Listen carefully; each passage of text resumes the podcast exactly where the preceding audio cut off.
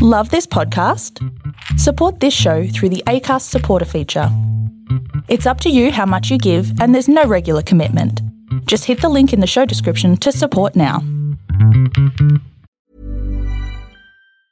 When you're ready to pop the question, the last thing you want to do is second-guess the ring. At BlueNile.com, you can design a one-of-a-kind ring with the ease and convenience of shopping online. Choose your diamond and setting. When you find the one, you'll get it delivered right to your door. Go to BlueNile.com and use promo code LISTEN to get $50 off your purchase of $500 or more. That's code LISTEN at BlueNile.com for $50 off your purchase. BlueNile.com, code LISTEN. One size fits all seemed like a good idea for clothes. Nice dress. It's a t-shirt. Until you tried it on. Same goes for your healthcare. That's why UnitedHealthcare offers a variety of flexible, budget-friendly coverage for medical, vision, dental, and more. So whether you're between jobs, coming off a parent's plan, or even missed open enrollment, you can find the plan that fits you best. Find out more about UnitedHealthcare coverage at uh1.com. That's uh1.com.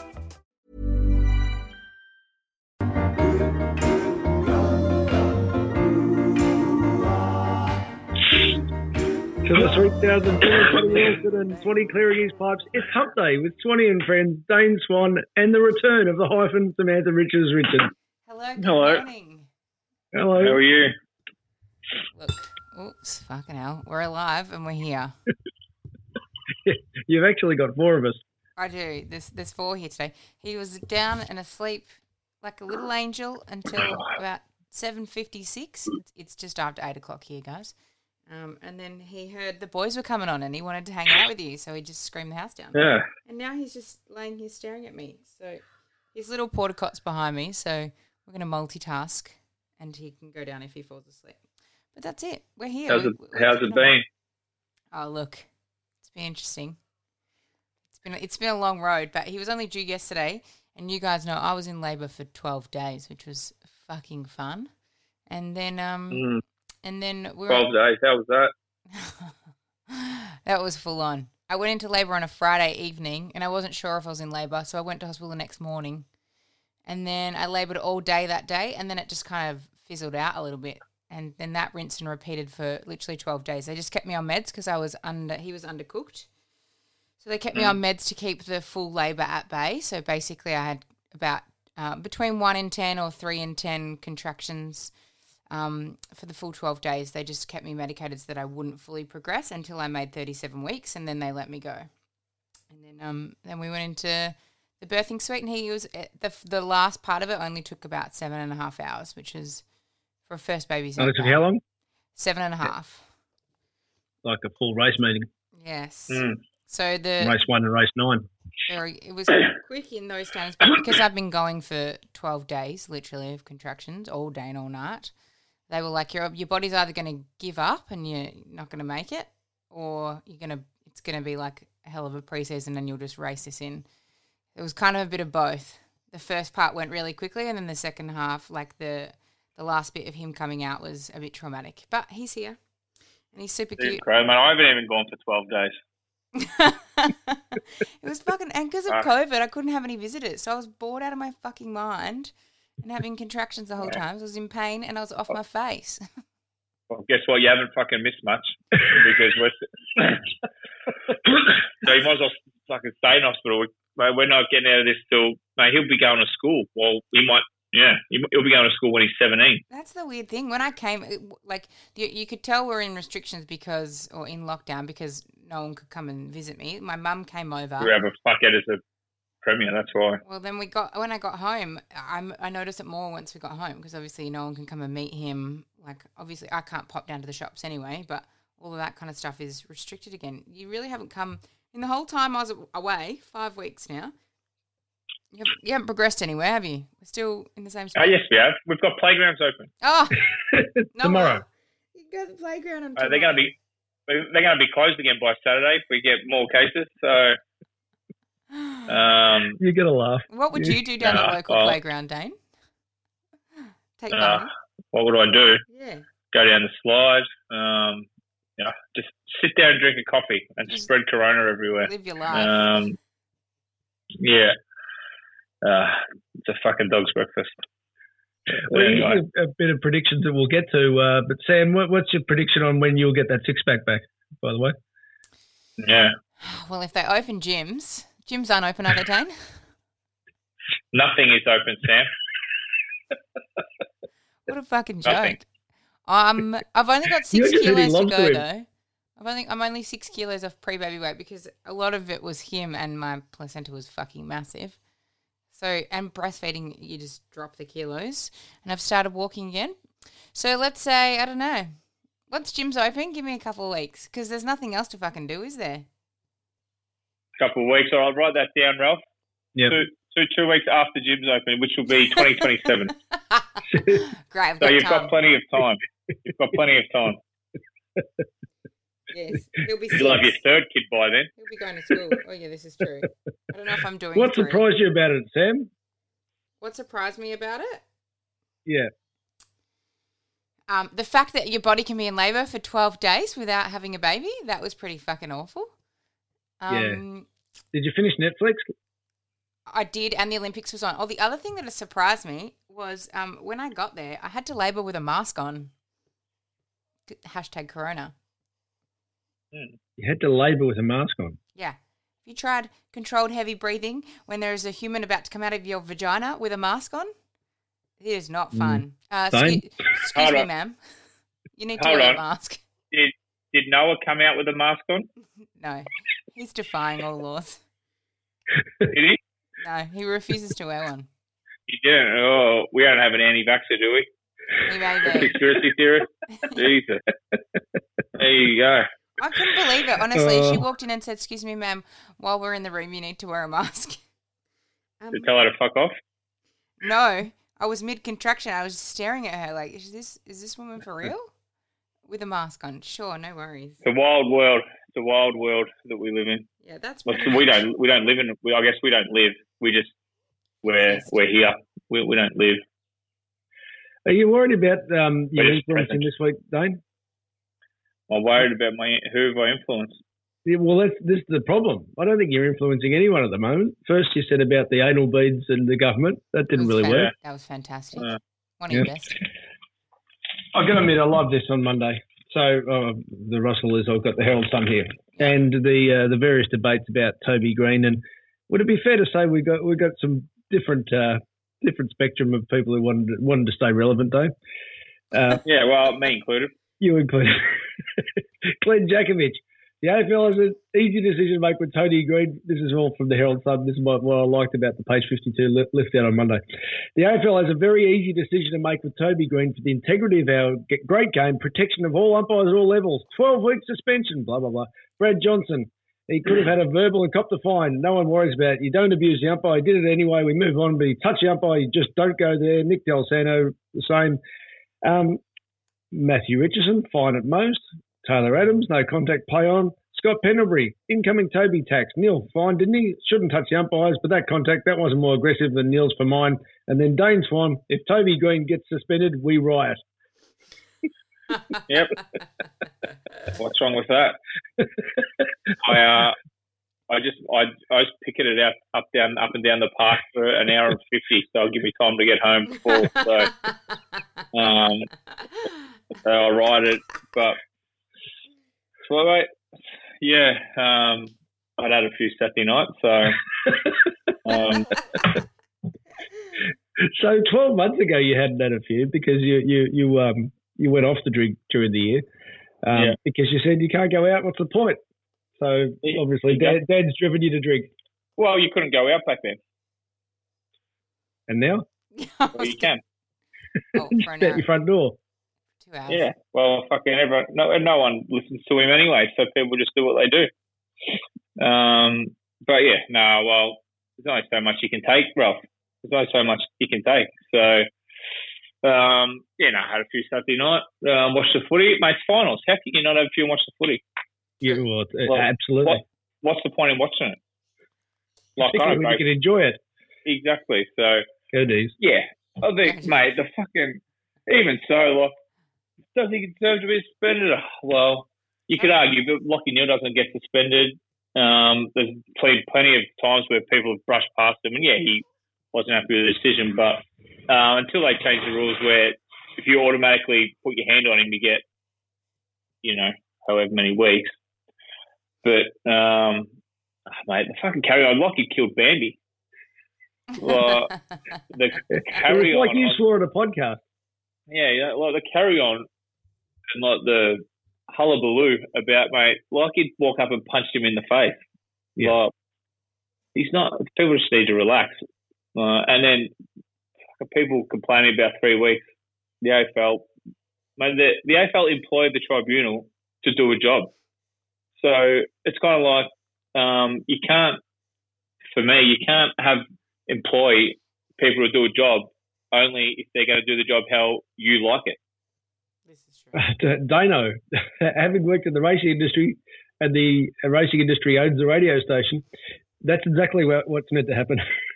Yeah, it's like they don't want you to have an opinion. Exactly. So what's the point of having a tribunal? Why wouldn't Gil just do it, or whoever? Why don't they just do it? Or because what's the point of having a tribunal that makes independent decisions if they're not allowed to make independent decisions?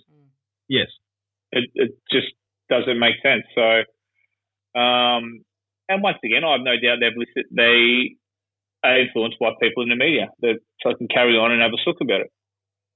Like, well, this is unacceptable.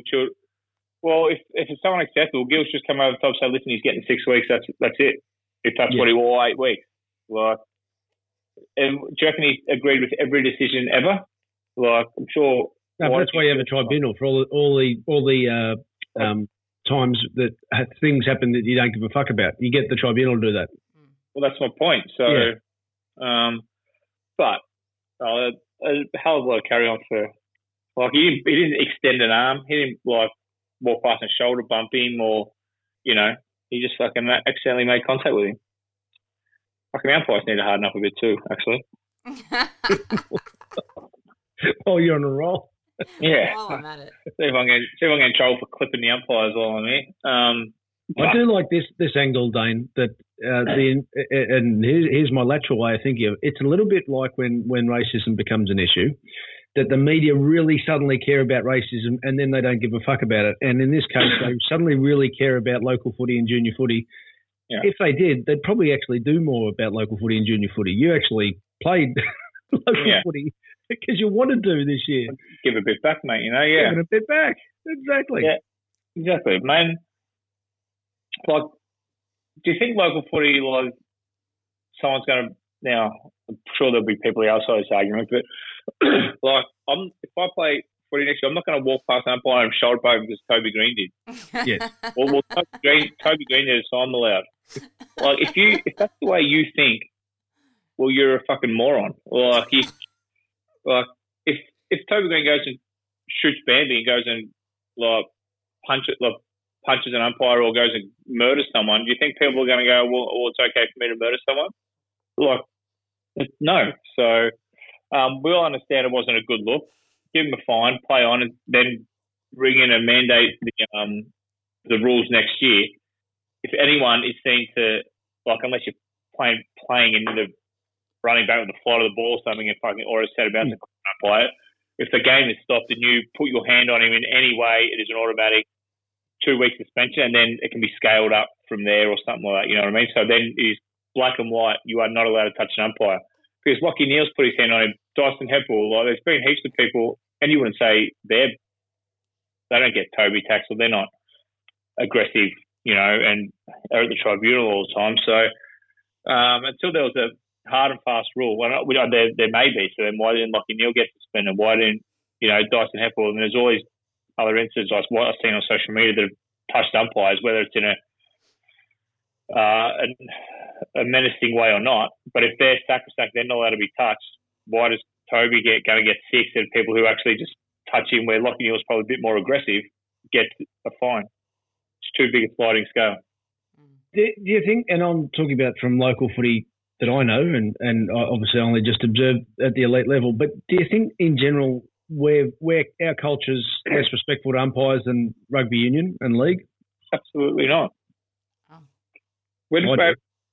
Yeah.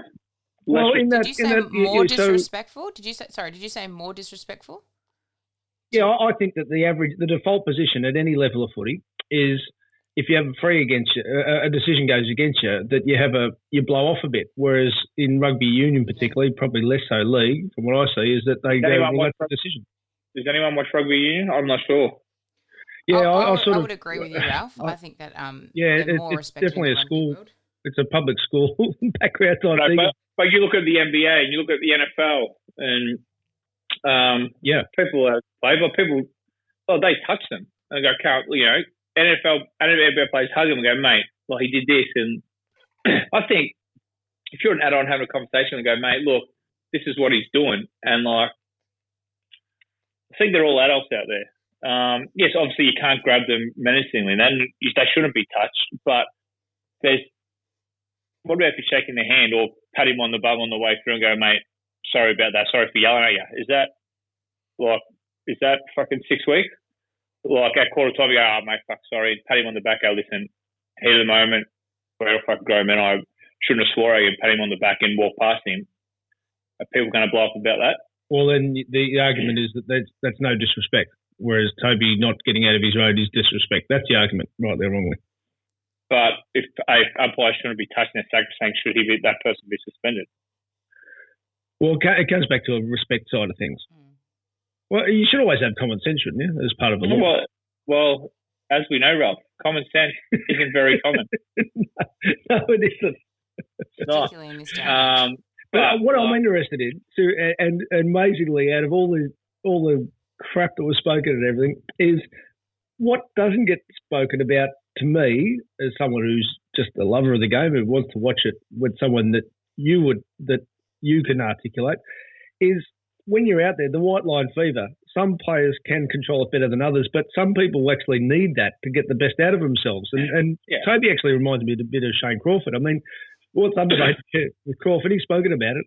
His tribunal record is pretty long for a little guy, and he played the same way. He's just his head would explode to get the most out of himself. Probably some size probably had something to do with it as well. Yeah, a lot of people have white line fever. So how do you describe that? Pardon? How do you describe it as far as controlling your emotions at that level? How do I describe controlling them? Yeah. Well, some people can't. Some people have to learn how to. I never had a problem with it, so I was always pretty relaxed. I won a Brownlow vote, so I never yelled at umpires. I was always very nice to them. It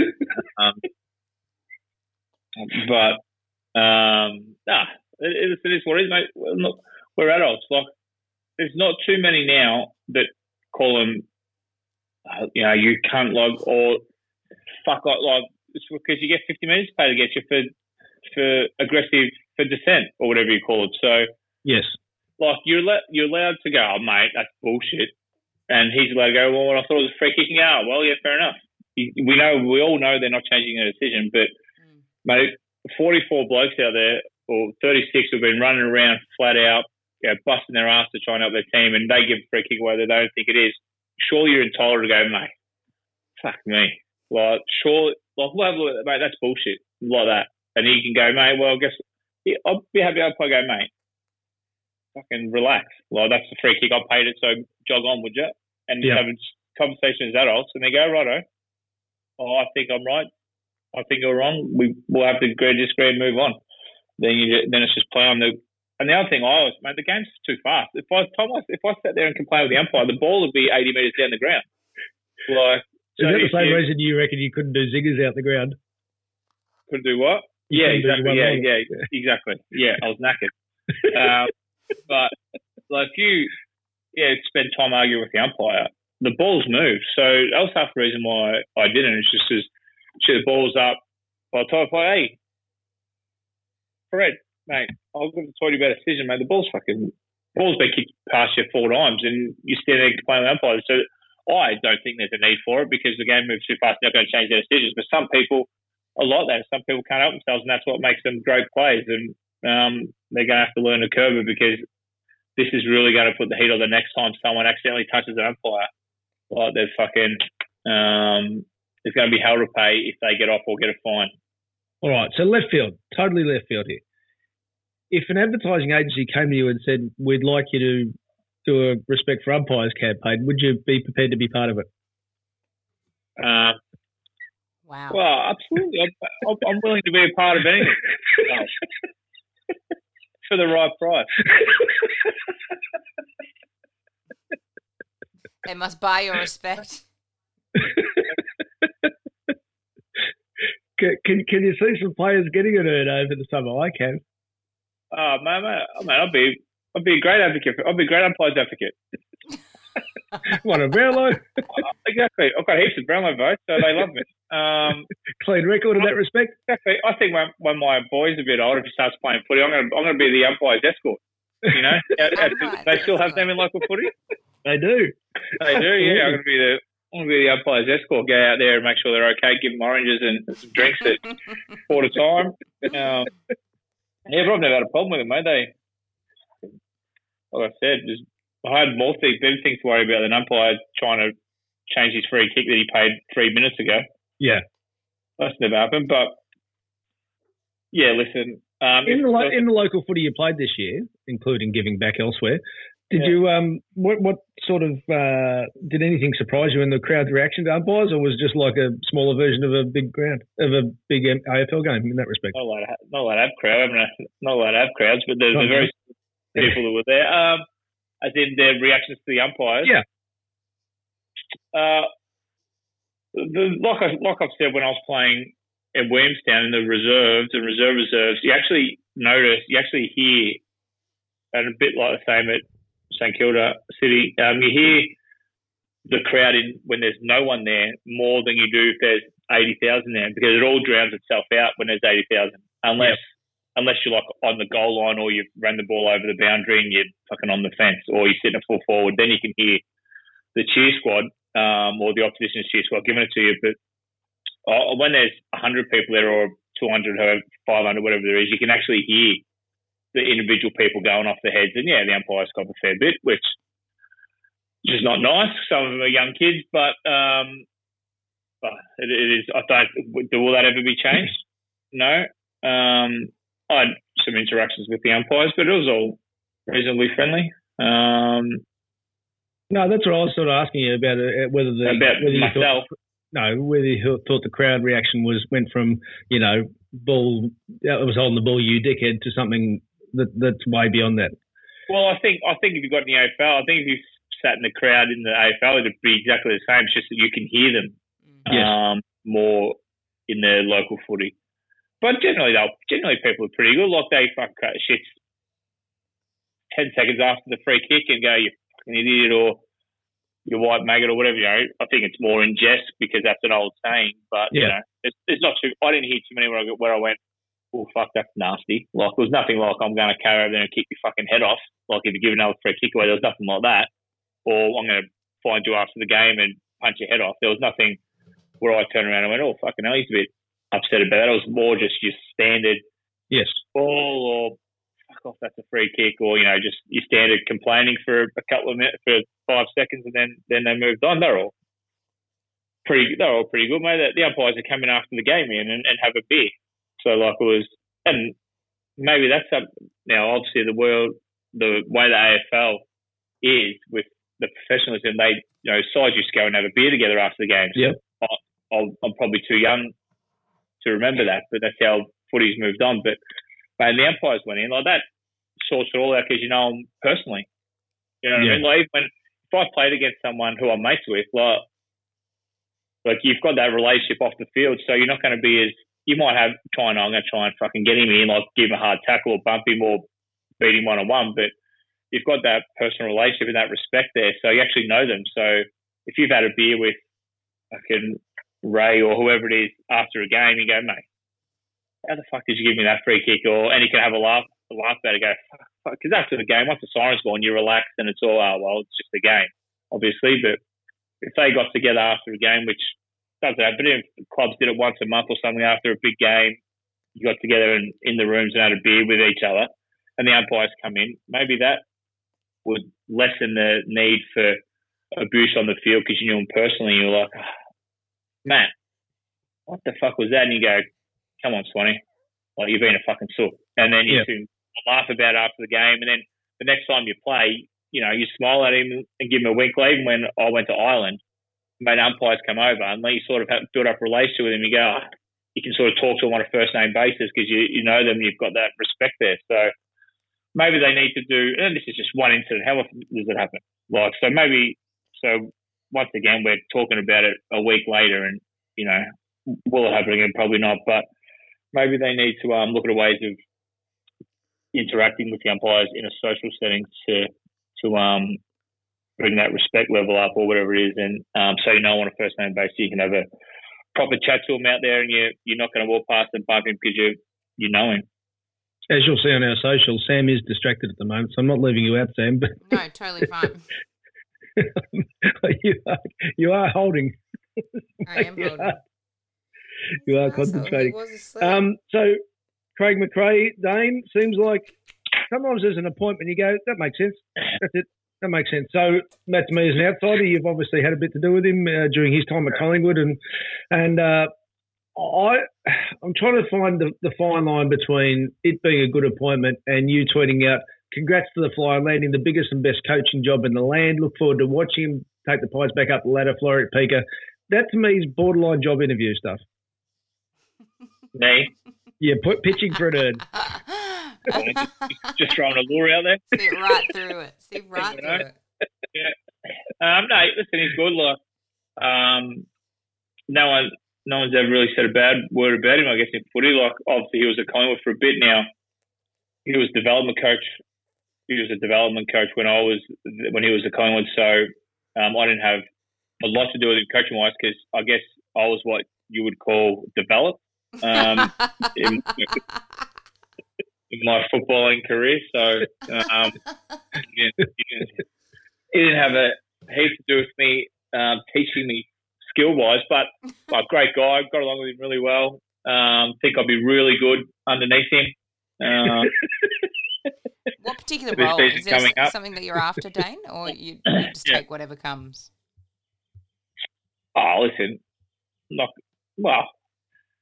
well, I know. Look, I know you've said it before. Sit down first and see what happens. I know you've said this before, but just for the sake of repeating it, because it is important for people who haven't heard it. What's the template for the ideal assistant coach that you'd like to be? That I'd like to be one who doesn't do much.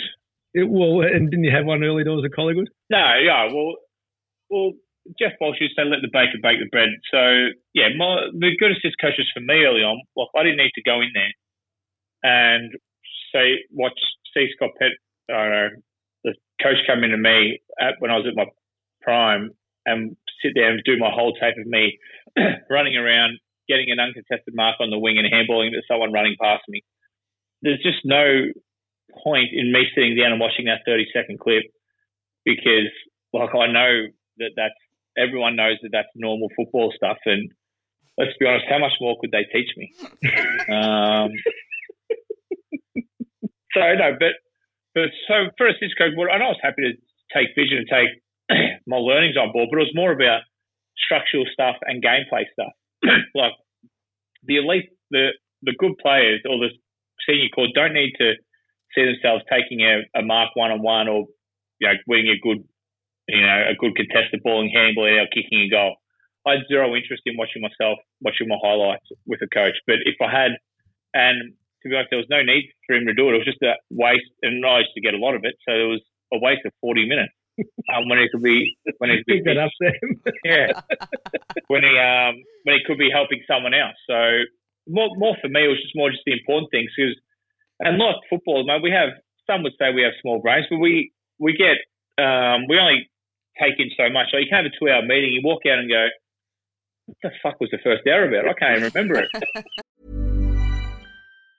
Even on a budget, quality is non-negotiable. That's why Quince is the place to score high-end essentials at 50 to 80% less than similar brands. Get your hands on buttery soft cashmere sweaters from just $60, Italian leather jackets, and so much more. And the best part about Quince, they exclusively partner with factories committed to safe, ethical, and responsible manufacturing. Elevate your style without the elevated price tag with Quince. Go to quince.com/upgrade for free shipping and 365-day returns. Hey there, it's Michelle Norris. I'm host of a podcast called Your Mama's Kitchen. When I travel, I'm usually looking for a way to find a taste of home when I'm not at home. And one of the things I love to do when I am at home is entertain. And Airbnb allows me to do that. When I was in California recently, I rented a house that had a great kitchen. And when we were sitting around the table, we're all thinking, we're in someone else's house. Someone could be in all of our homes as well. If you have a home, but you're not always at home, you have an Airbnb. Your home might be worth more than you think. Find out how much at airbnb.com/host. But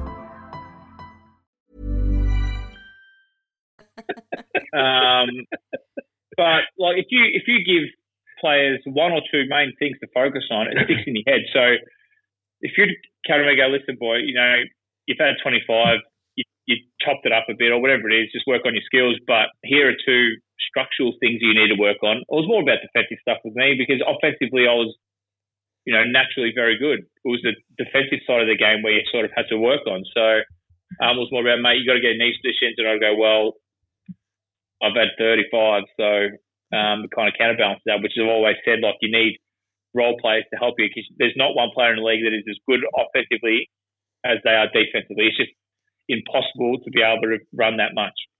Yep. You can't be super defensive and then on the flip side have 40. It's impossible.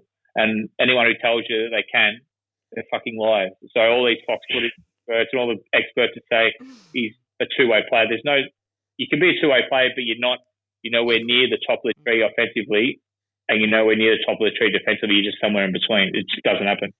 Well, but yeah, so a good assistant coach is someone who I think just gives a couple of clear messages, just two or three messages. You don't need to leave an individual in and go, geez, I've just been told 15 things, because then you forget him. But listen, he's a great development coach. He's obviously worked under some amazing coaches, and we've got a young developing list. Yep. So, which worries me. What happens when they're all developed? What's he going to do? He gets the ass. Yeah, exactly. For Clarko in a couple of years. But no, but listen, I think he's a great appointment. He doesn't bring that big Nathan Buckley, Eddie McGuire sort of aura with him. So I think that's good for Collingwood because I don't think if they had have got Clarkson or Scott or whoever else, the big names are being bandied around, but I think the supporters would have expected results immediately. Yep. So with Fly, we know he's been an awesome development coach. And, you know, I spoke to a couple of key people inside Richmond, or one key person inside Richmond who's pretty influential there. And asked about him, and he got, and he said he was ready. He was great with all the young fellas at Richmond. So passed on that glowing endorsement. And then, I think he'll be great. So for a lot of young talent, and hopefully it's the biggest, not the problem, but the biggest challenge down there will be getting all of the potential out of these young fellas, because we see it all the time that all these young draftees come in, they're meant to be guns, and then they play a season or two and then they never develop or get any better, and they get out of the league. They're out of the league in 4 or 5 years. So the biggest challenge for Fly will be harnessing that core group of talent and making sure that they develop on the trajectory that they're meant to. Because if you look at them now, you go, geez, there's a lot of potential in them, but how often does potential fully develop? So, yeah, really excited. The new era of Collingwood. So it should be fun. Looking forward. And we'll probably might take a year or two, but hopefully he gets them up in the ladder sooner rather than later. You take the piss on most things, but not about your love of the club. And one thing you said earlier this year when Nathan Buckley resigned was he put the club first. I reckon this is an extension of that, because what has effectively happened is that a whole bunch of kids has got an extra half year of footy playing properly and playing offensively that you like, has probably taught them a lot more than had that not happened. Yeah, absolutely. And like I've said on this show many times, kids get drafted from the under-18s because they're talented with the ball in their hands, or they're talented, they've got a skill that a lot of others don't, that 90% of the others don't in the under-18s.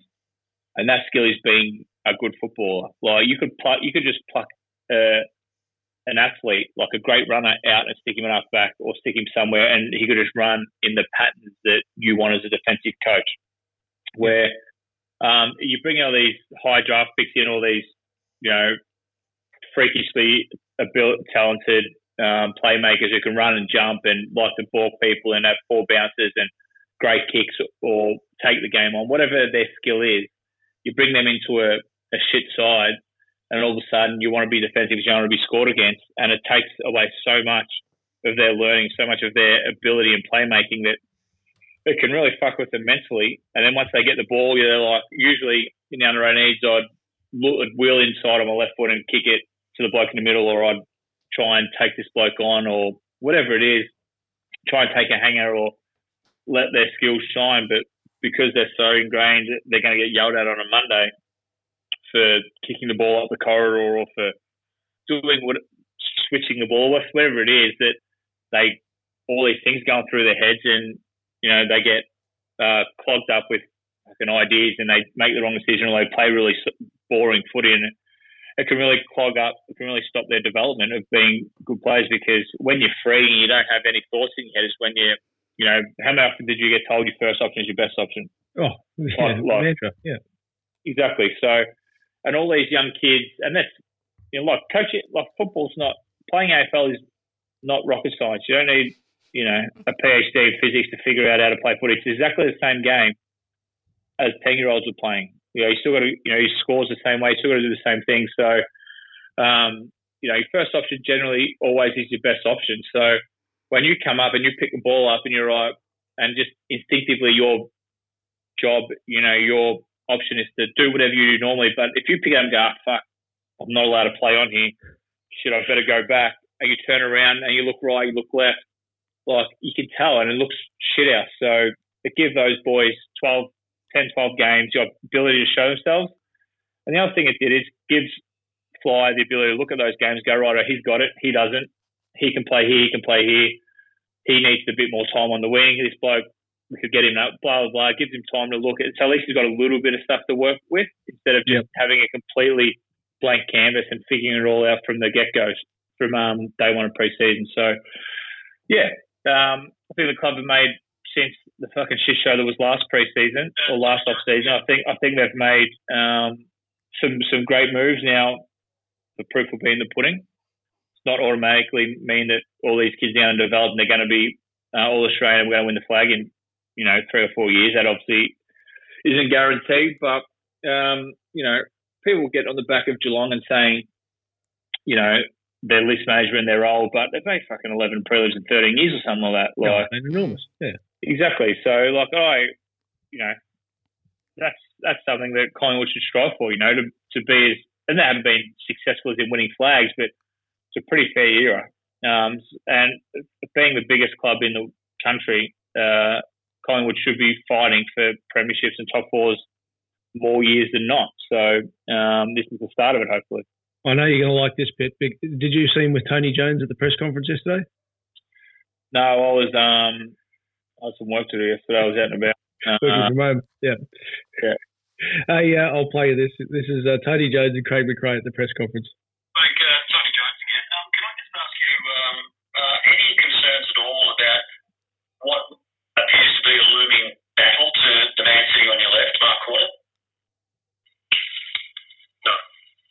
That never came into calculations at all when you were weighing up whether to jump on board a club that might be a little destabilised at the moment in terms of its administration because of this looming threat or genuine threat? No. You don't want to elaborate at all on that? How good's that? Like Bill Belichick. Just be as nice good as Bill Belichick. But seriously, how stupid a question? Well, as I said, I'm going with the. I'm not singing out for TJ, but I'm going with the Sam Newman thing. It doesn't matter what question you ask; it's only the answers you give. And Craig was smart enough to roll with it. Yeah, but like, surely Tony Jones knows. Well, no, excuse me. It's the first head coaching role I've had. It's the biggest sporting club in the country. No, because the board is destabilised. It's ridiculous. Absolutely ridiculous question that is. But anyway, he'll be good if he keeps answering questions like that. I think he'll fit in brilliantly. Made me giggle. From the Bill Belichick Bible of press conferences. I think if he takes that mantra, he'll be very, very good. Dane, I might want to change tack just a bit here. This one's coming through to both of you. Is it the Sun newspaper in the UK? I mean, you can't get a more worthy journal. Matter of God, women turned on by men who mumble as they find macho. As they find it macho research. Who mumbles? Mumbling is macho. We get a lot of feedback about my inability to use the microphone. Women are turned on by men who mumble as they see it as macho, according to research. But fellas are said to like refined tones in the opposite sex because it indicates femininity. British actor Tom Hardy sparked a wave of complaints for incoherent mumbling in 2017 thriller Taboo. However, a US team claims to have discovered women actually like men to speak slightly unintelligibly. Unintelligibly. Good, Ralph. Exactly. Unintelligibly. So, Swanee, over the years, when you've struggled to open your mouth, you're actually exuding sexual appeal. Did you realise that? Mate, smarter than you look. Also, this study is flawed. They use Tom Hardy as an example. Tom Hardy is an attractive man for many other reasons. What are you saying about Ralph?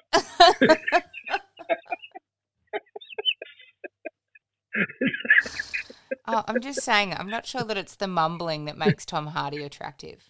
Are you saying, Sam, that this probably doesn't pass math science? Probably not. Okay. Speaking of which, Dane, your math science stubby holders. Oh, they look great, guys. I've seen that on Instagram, and they weren't getting it live. Why wasn't I consulted? They look wonderful. You will be consulted because I've worked out how to get them safely, COVID safe to your door to get them signed. This is great. They're fantastic in lockdown. I don't live there anymore. You don't live there. That background where you are looks very familiar, Dane. What do you call it? It's one of those things you can get off the internet. One of those filters, you reckon? Filter, yes. Yeah. In lockdown, you're going to need a stubby holder. You know, you're not going to the bar. How many did you buy? I bought limited edition of 8,000. Can I have them for a while? So go to swaneeandfriends.com. Hey, we've got production. We've got production. We do have production costs. swaneeandfriends.com.au if you like a math science stubby holder. Absolutely. While you're in lockdown, keep your stubbies cool. It's going to be a warm one today. I'll give you one thing. It did win the punters a lot of money this year. Absolutely. Well, that's right. We've given it them. Exactly. This is very true. Dane, we'll get to that in the next podcast, but I've had an epiphany. You've had an epiphany? What's that? I've had an epiphany. Oh, I think I know what the perfect job for you is, Dane. I think I figured it out. And you've kind of come up with it on your own. You've kind of created this role. When you're talking about umpires and players coming together in social environments, you could be the head of culture for the umpires. And you could bring them. You could bring them together. You could be the glue that holds the players and the umpires together in a social setting. You've got the venue, you've got the experience. I don't hate it. I think you'd be perfect for the role. There's no role there at the moment, so you don't have to beat anyone to it. So do I. I think we could have catch-ups at the Albion. Yep. That may never open again, but it's an essential service for the game, right? It's essential. I think maybe not just. I mean, maybe director of culture under the whole AFL umbrella. I think so. Let's go big. Yeah. I think are you available? Yeah, well, I'm available. Not for nothing, but I'm available. For those listening, Dane Swan, head of culture, AFL. Okay, I love our podcast. From Brendan, this is via our Instagram, Swanee and Friends. What is the limit of merch Dane will sign? There is none. That's it. What other merch have we got? You got nothing else, do you? 8,000. A couple of t-shirts you might have to sign. What? From Ian Andrews. Well, people, if you don't buy them, I don't have to sign them. So it's fucking simple as that. He's doing wonders for our production costs. From Ian, glad you're back on the show to keep it on the right track, and by extension, how is the non-birthing parent coping with not being able to chest feed? Yeah. I think that's you, Dane. Do you feeling left out of it? No, that would be Sam's partner. Oh, good point. That would be Stephen. Sam, answer that, please. He's doing really good. He does the morning feed usually. He couldn't this morning because he had to go super early, but usually gives me a bit of a sleep in, which is quite nice. He's doing a very good job. And Andre Swanee, do you need a getaway card when Dirty Dan has us left in lockdown?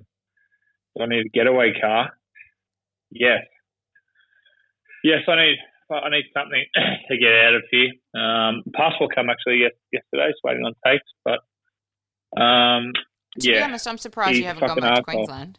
I'm surprised you haven't moved. Pardon? I'm surprised you haven't moved to Queensland already. I've got to be here for the Brownlow for sports bet. And then once those official duties are over, do you think there'll be anything here for the carnival? Any work for the spring carnival? Like people at the carnival. I think they'll try to put on some kind of show, as in 2,000 anti-vaxxers, or so a token. Not anti-vax. Sorry. Put in slip. If you're proven to have had two jabs, that you will be able to attend, and on very small amounts. But I think they'll want to do that for show. Right. Yeah, outdoors. Blah blah. Yeah, but get away, yo, man! I fucking love to get away. So. Mrs. just about had enough too. She might even go back to the States. I might meet her there, but everyone else is living the life. For the Brownlow, I've got to tweet the Brownlow for sports bet. I think I don't even know if it's going ahead, if the Brownlow's going ahead, but if that goes ahead, I've got to be here for that for sports bet, and then I've got nothing on till. Well, I've obviously got this. So I can do this from anywhere, and I've got nothing on for fucking till forever. So. Might try and flare the state then, but I don't want him to. I don't want Dan Areas to win and get me out of the state. Would this have to be the most despised premier in the history of Victoria? The most hated. Well, not that I'm not 140 years old, but I haven't seen every premier. But it wouldn't be far from it, would it? Well, you've heard Mike Tyson's line about strategy, haven't you? Until you get punched in the face, that one. That's right. So he was probably the most popular, and I think at the start of the year he was an absolute living certainty to get back in. Absolute certainty. Everything now. Unlikely, but I don't see anything from the opposition that screams change your vote. And in the end, it doesn't matter what people screaming on either side say. It matters about people who do change their votes. Mm. Yeah, minority. If you were like, how can you? It's people who are still supporting what he's doing. How could you support it? What's the argument to just that just numbers don't go up, so more lives don't get lost? Is that the only argument? Mm. Yes. If they're not taking the argument, all the other lives that are being lost, and then so if people say to me, "Well, are you pro fucking death?" Or you I go, "Well, I'm more pro old people dying than I am young people killing themselves." Yeah, this is true. Sam, how's that going to look once it becomes a headline, please?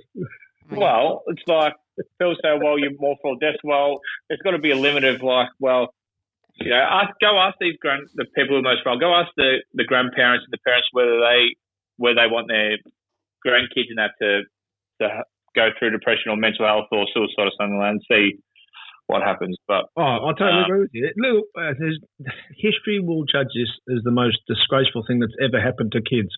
Ever. Mm. And I've got skin in the game, but that actually gives you some insight. But everyone's got skin in the game. That's the point. What's that? Most people have skin in the game. That's the point. Everyone's got children. Well, they haven't because a lot of policymakers haven't. And what's happening with the policy, and I'm talking about the policy specifically, they'll go to nurses who are the fucking heroes of society, and anyone who argues differently is a fucking idiot. But doctors, and they'll say, look how full our wards are, or look what our wards will be. But that still only gives you a snapshot of society. And what it's not doing is showing how it's ruining tens of thousands and possibly hundreds of thousands of young lives. They should not be locked inside. And the simple math for me, and the most disgraceful line is face-to-face learning, like it's a fucking a privilege. Yeah. Like going to school is actually about going to school and coming home from school, and socialising and lunchtime and talking shit with your mates and heckling and all those other things. And anyone who thinks it's about actually learning are the type of people who live their lives in universities and come up with these stupid fucking things. It's just, it'd have to be just like all the I stand with Dan stands that just want to suck his dick and have, like, don't care about.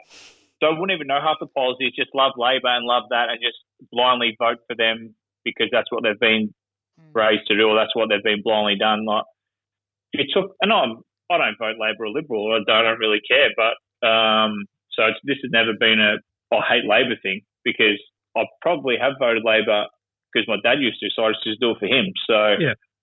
It's not I don't like the left or right, I don't even know what the left or right are. It's just how people can still think that he's doing a good job has me absolutely fucked. But anyway, that's enough of the rant. Exactly.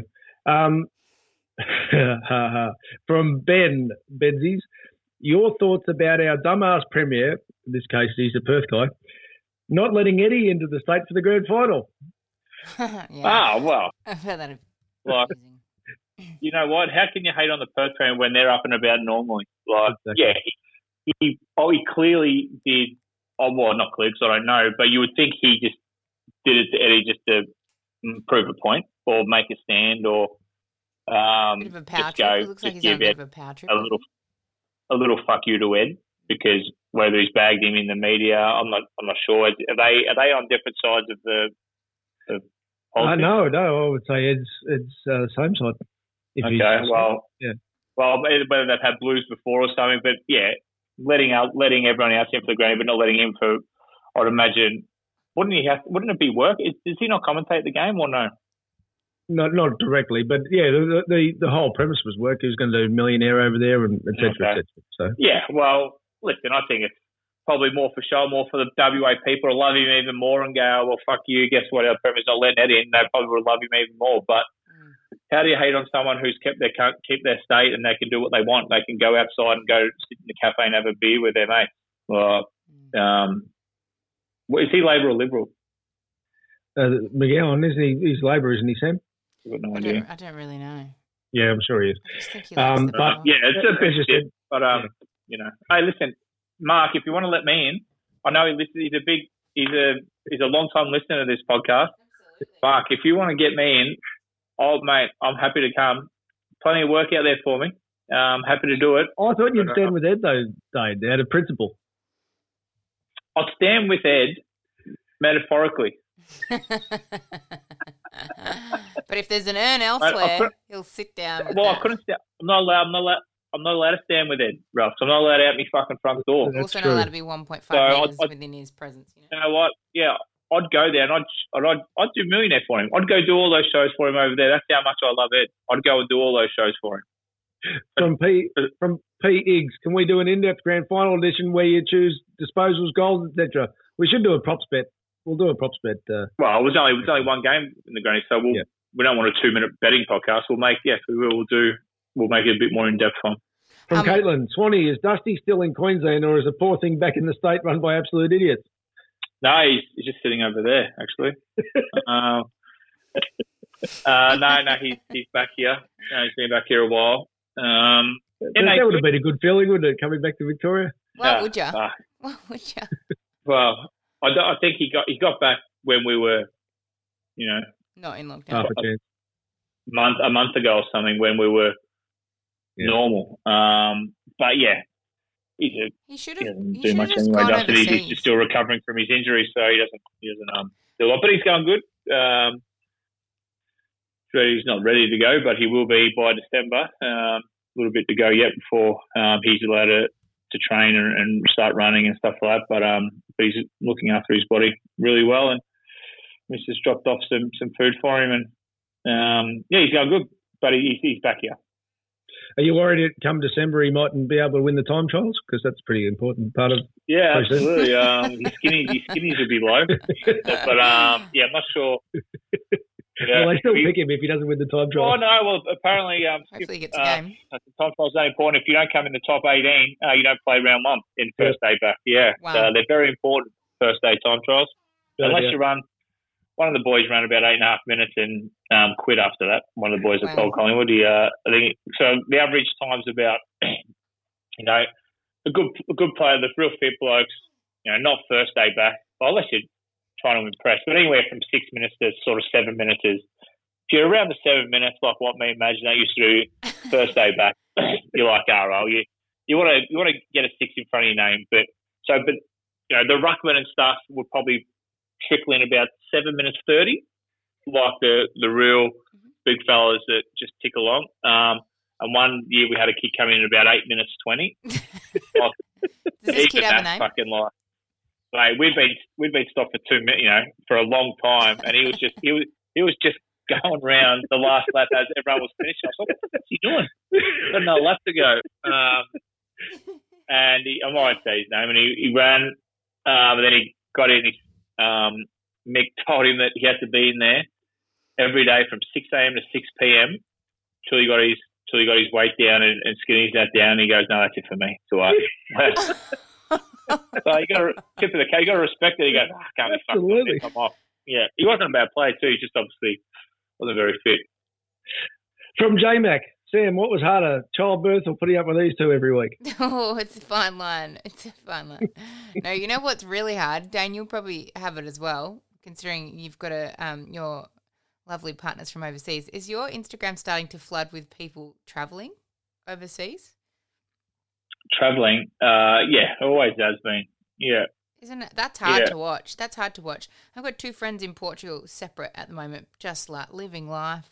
Friends in Spain, just having a grand old time. That's hard. I mean, that's harder than childbirth. Don't worry about fucking friends in Spain. I've got friends in Queensland, friends in Perth, or friends 3 hours from Melbourne, from 3 hours from me that are doing what they want. So don't worry about fucking friends in Portugal. This is one of the. This is what we're nearly going to raise the bat, aren't we, for the longest lockdown ever? Do you reckon he'll take that as a compliment? Or do you think he'll be proud of that? Well, he probably will be. Sydney's taken our numbers. To do some merch. Oh, this is true. Sydney's taken our numbers for most amount of cases. They've taken that record off him, so maybe he's just punting for another one. What else can we get? Ooh, longest lockdown. Yeah, well, we might as well have the more. It's probably better off getting more cases than people are going to get vaccinated quicker because we're not going back to zero. So, well, obviously we don't want deaths, but if we come out with 1,000 cases, they might get people to get vaccinated quicker. We might get out of this 2, 3, 4, 5 days earlier. From Sean, what was the podcast about the vaccine Ralph listened to? Now, if you missed this, I said it a couple of weeks ago that the simple thing that changed my mind and thinking and with the vaccines was just the medicine was already there. It just needed a slight adjustment for COVID. Unfortunately, I can't remember the exact name of it, but it was via The Economist podcast. So, but that was probably a year ago, so it'll be hard to find. But that's the nutshell of it. If anyone else got some suggestions about explaining the basis, I'm happy to put that across. From Phil, is Samantha signing the great backside stubby holders too, or is that just a special request? Will you do that for an urn, Sam? Look, I'm available for an urn. Absolutely, I'm here. I'm not going anywhere. Phil, if you get a stubby holder, let me know. Just send me an email. Sam I'll send it to Sam instead of Dane, and I think Dane will be okay with that. Will we, Dane? Send them all to Sam. She's got nothing to do at the moment. Absolutely not. Plenty of time on my hands. We'll finish with this from Gaza. Is cereal soup? Such a great question. Is what? Is cereal soup? Absolutely not.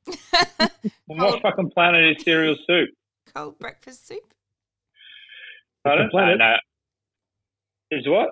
It's the planet that says this is the end of part one. Planning for your next trip? Elevate your travel style with Quince. Quince has all the jet-setting essentials you'll want for your next getaway, like European linen, premium luggage options, buttery soft Italian leather bags, and so much more. And it's all priced at 50 to 80% less than similar brands. Plus, Quince only works with factories that use safe and ethical manufacturing practices. Pack your bags with high-quality essentials you'll be wearing for vacations to come with Quince. Go to quince.com/trip for free shipping and 365-day returns. Mom deserves the best, and there's no better place to shop for Mother's Day than Whole Foods Market. They're your destination for unbeatable savings, from premium gifts to show-stopping flowers and irresistible desserts. Start by saving 33% with Prime on all body care and candles. Then get a 15-stem bunch of tulips for just $9.99 each with Prime. Round out Mom's menu with festive rosé, irresistible berry chantilly cake, and more special treats. Come celebrate Mother's Day at Whole Foods Market.